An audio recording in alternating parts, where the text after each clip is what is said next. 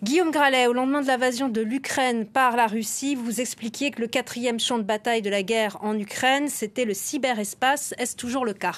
Oui, alors c'est une guerre secrète. On voit s'affronter des armées des ombres et qui, même si elle ne fait pas de bruit, peut avoir des répercussions extrêmement concrètes hein, sur l'économie ou les infrastructures d'un pays. Donc effectivement, Judith, on peut dire que pour l'instant, eh bien, la Russie n'a pas mené une guerre éclair côté cyber, là non plus. Mais tout de même, lorsqu'on regarde certains chiffres, notamment ceux de NetBlocks, qui est un d'activité Internet qui est basé en Grande-Bretagne, on voit qu'un quart euh, des objets reliés à Internet ont cessé de fonctionner depuis euh, l'invasion. Surtout, Judith, cette cyberdéstabilisation pourrait se jouer de plus en plus dans les airs. C'est en tout cas euh, ce que relève Asma Mala, qui est enseignante en numérique à Sciences Po Paris, auteur d'un récent rapport Cyberespace Extension du domaine de la lutte avec la Fondation Jean Jaurès. Je vous propose de l'écouter.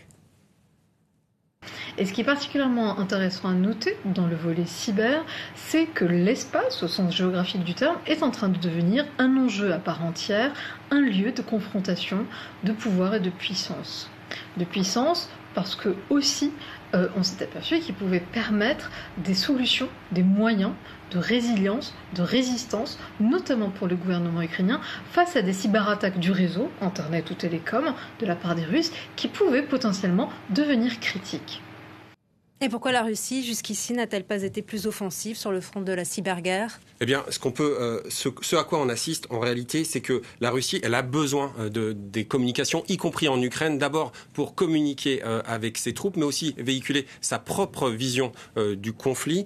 souvent, une cyberattaque, c'est une, une bombe à retardement, si on peut dire, puisque plusieurs dizaines de milliers de modems appartenant aux fournisseurs américains euh, de euh, satellites euh, Viasat ont été mis hors ligne en Europe lorsque la Russie a envahi l'Ukraine le 24 février. On a mis plusieurs semaines à s'en rendre compte. Et tout ça, on le doit, c'est un des faits d'armes du logiciel malveillant Acid Rain. C'est littéralement, Judith, un essuie-glace. C'est-à-dire que lorsqu'il va s'intégrer dans les modems, dans les routeurs, il va rendre ces appareils hors d'état de fonctionner, tout simplement en effaçant tous les fichiers qui permettent à ces appareils de, fonctionner. Les chercheurs de Sentinel One ont relevé que c'est quand même le sixième logiciel d'effacement déployé depuis le début de l'année euh, en Ukraine, mais également dans toute l'Europe. Alors en Ukraine, si une cyberoffensive passe, devait passer à la vitesse supérieure, quelles sont les options dont disposent les Ukrainiens pour maintenir les communications? Ben, Tout d'abord, c'est difficile de couper Internet dans son ensemble. Et puis surtout, relève The Economist, euh, il y a énormément de fournisseurs d'accès euh, à Internet en Ukraine. C'est un marché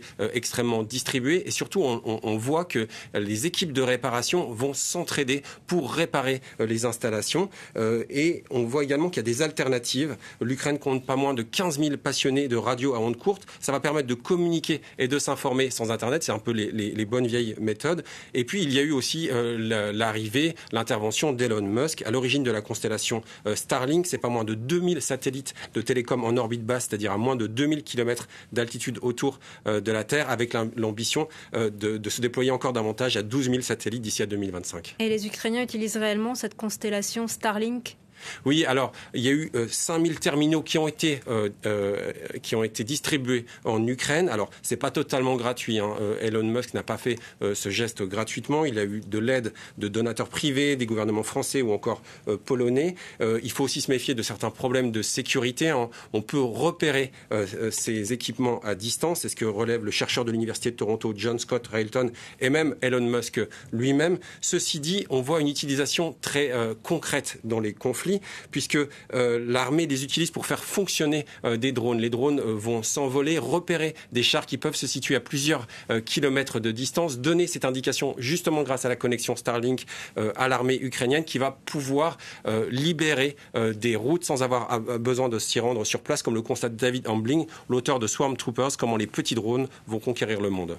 En tout cas, cette guerre réveille un vieux combat entre les acteurs du satellite américain Starlink d'un côté et OneWeb basé à Londres. Oui, si on voit que Starlink est un peu le grand gagnant jusqu'ici, eh bien, euh, il faut se souvenir que OneWeb a été en avance par rapport à Starlink dès 2014. Eh bien, euh, l'américain Bob Weiler a voulu euh, voulu équiper justement en orbite basse énormément de, satellites. Mais le problème de OneWeb par rapport à Starlink qui propose de ses propres lanceurs et de ses rampes de lancement aux États-Unis, eh bien, OneWeb doit s'appuyer en fait sur des équipements russes, des fusées Soyuz, la, base de lancement Baïkonur au Kazakhstan. On a vu la Russie tout simplement menacée de ne plus lancer aucun satellite de OneWeb. On voit bien ici, Judith, que la cybersécurité des satellites de communication est plus critique que jamais. C'est le commissaire européen à l'industrie, au numérique et à l'espace, Thierry Breton, qui le dit.